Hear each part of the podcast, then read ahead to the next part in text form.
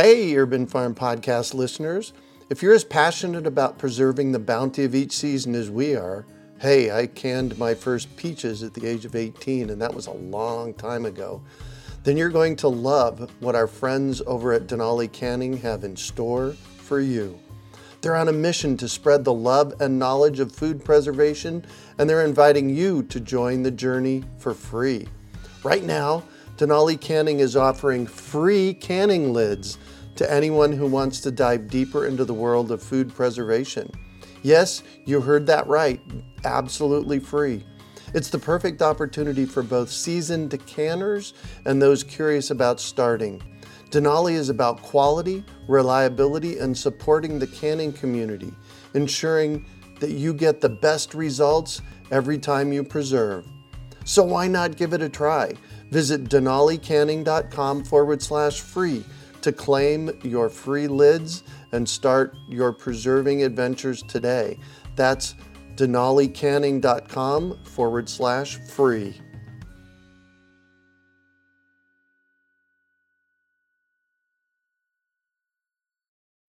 Greetings, urban farmers, gardeners, and healthy food visionaries. Farmer Greg here, and welcome to the 627th episode of the Urban Farm Podcast, where every day we work together to educate and inspire you to become part of your food revolution.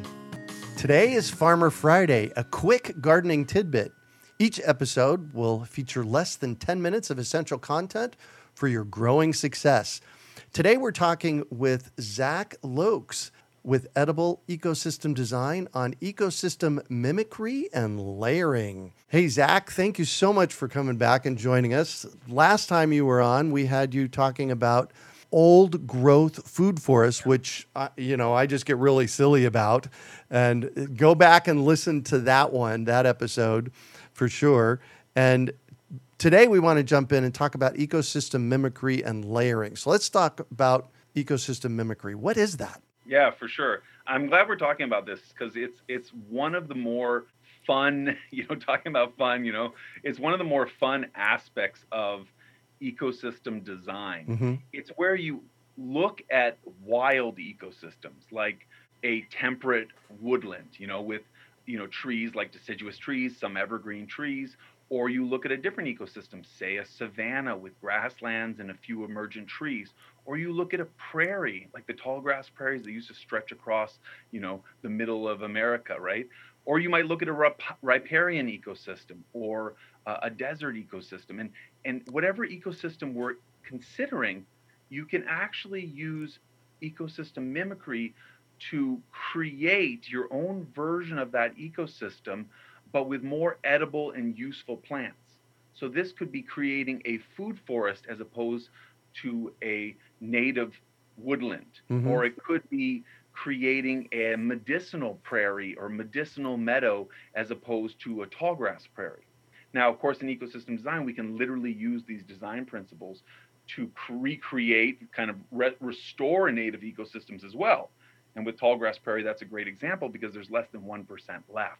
So mm, yes. it's neat to think about how these design ideas can both help us create edible landscapes as well as restore valuable wild ecosystems. Well, and that's what we do in permaculture. Permaculture is really about observing nature. I like to call permaculture the art and science of working with nature, but it's really about observing nature and then, well, here it is, mimicking nature, right? That's it. I mean, that's that's our great teacher, right? Like and and any any principle, I mean, I think we we mentioned this in one of our previous conversations, but the the idea that, you know, if you sound an idea off other people and if it immediately appeals to them deep down inside it's probably a natural idea. It doesn't come from any of us. It came from the wild ecosystems yeah. which are our greatest teachers. So when we look at ecosystems and look at their success how they slow water for instance so it doesn't compact the soil all those layers in the ecosystem the water is hitting those different layers and so if you have say a really intense rain event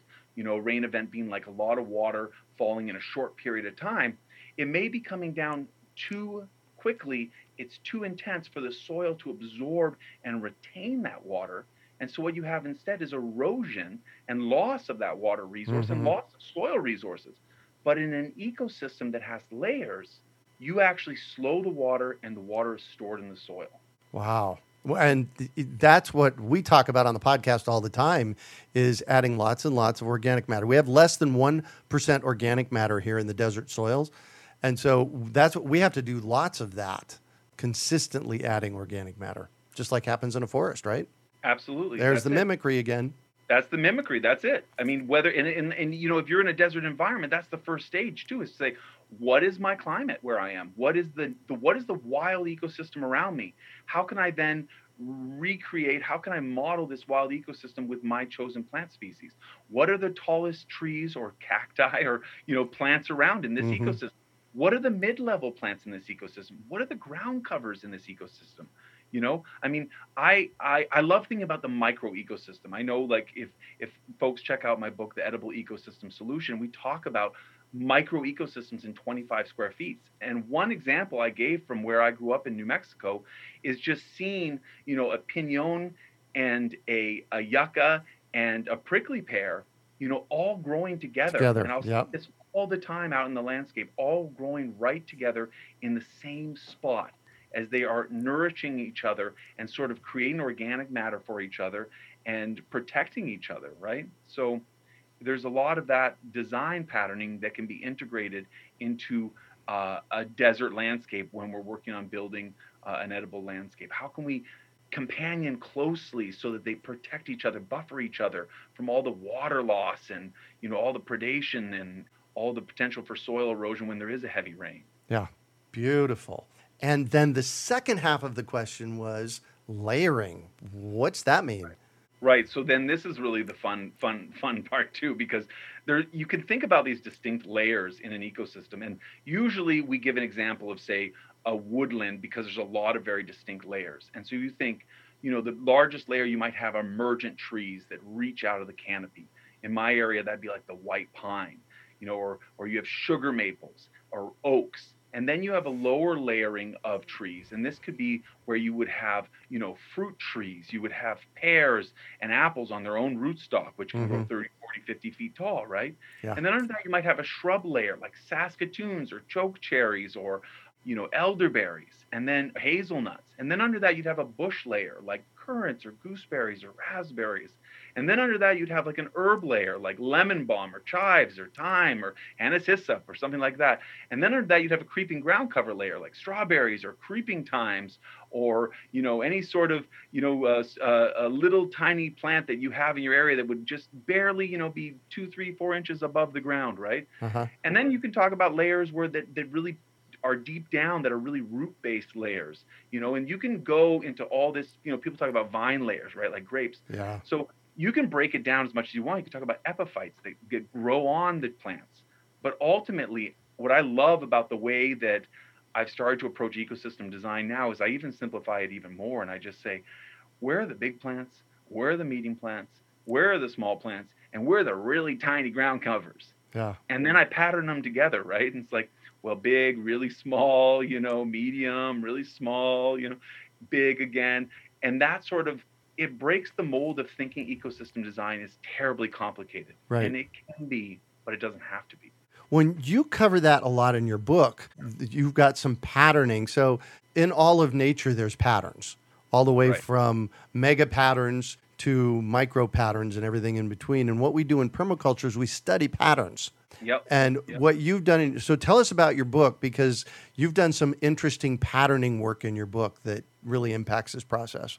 Yeah, absolutely. And yeah, so essentially, what I love to think about is how we can simplify ecosystem design, simplify creation of edible landscapes or permaculture market gardens or you know any sort of ecosystem restoration project like the the tallgrass prairie restoration for instance and simplify it by creating patterns where you just find the repetition and then assign value to the repetition so if you had a laneway and you ran a tape measure along the side of that laneway and you decide to make a single permabed, a single permanent agricultural bed Uh-huh. along the length of that laneway, maybe four feet wide, eight inches high, maybe it's 25 feet long. Uh-huh. And you say, I got 25 feet.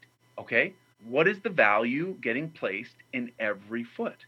What is the value? And at the very base level, you could say, Oh, nice. I'm going to put I'm going to put a, a creeping ground cover in every foot. You can do that. they would all creep together and be fine. Mm-hmm. Or you could say, I'm going to put a creeping ground cover and then I'm going to put a chive and then creeping ground cover like thyme. So then you say, I'm, that's what I'm going to do. I'm going to do thyme, chive, thyme, chive, thyme, chive, thyme, chive, thyme, chive. Say, well, actually, I want more layers. And say, all right, I'm going to do thyme, chive, thyme, currant, thyme, chive, thyme, currant. Uh-huh. It's like, no, I'm going to break that up even more. I don't want just chive. I'm going to do thyme, chive, thyme, currant, thyme, bee balm, thyme, currant. No, actually, I'll do gooseberry. So it's thyme, chive, thyme, currant, thyme, bee balm, thyme, gooseberry, thyme, pear tree. And then repeat that pattern. But then I'm going to say, no, actually, I'm going to do ground cover and then herb and then ground cover and then bush and then ground cover, and then herb, then ground cover, then bush, then ground cover, then small tree, then ground cover, herb, bush pattern, repeat. And then I'm going to do an emergent large tree. I'm going to put in some big, beautiful oak or something. Yeah. And if, if the pattern gets longer, repeat, repeat, repeat. And then after you get the basic math of this, Uh-huh. which is simple, I'm not a mathematician, then, then you can play jazz with it. You know, you can just, Play jazz with it. You've been playing jazz for the past 10 minutes with it. I love it. that's it, right?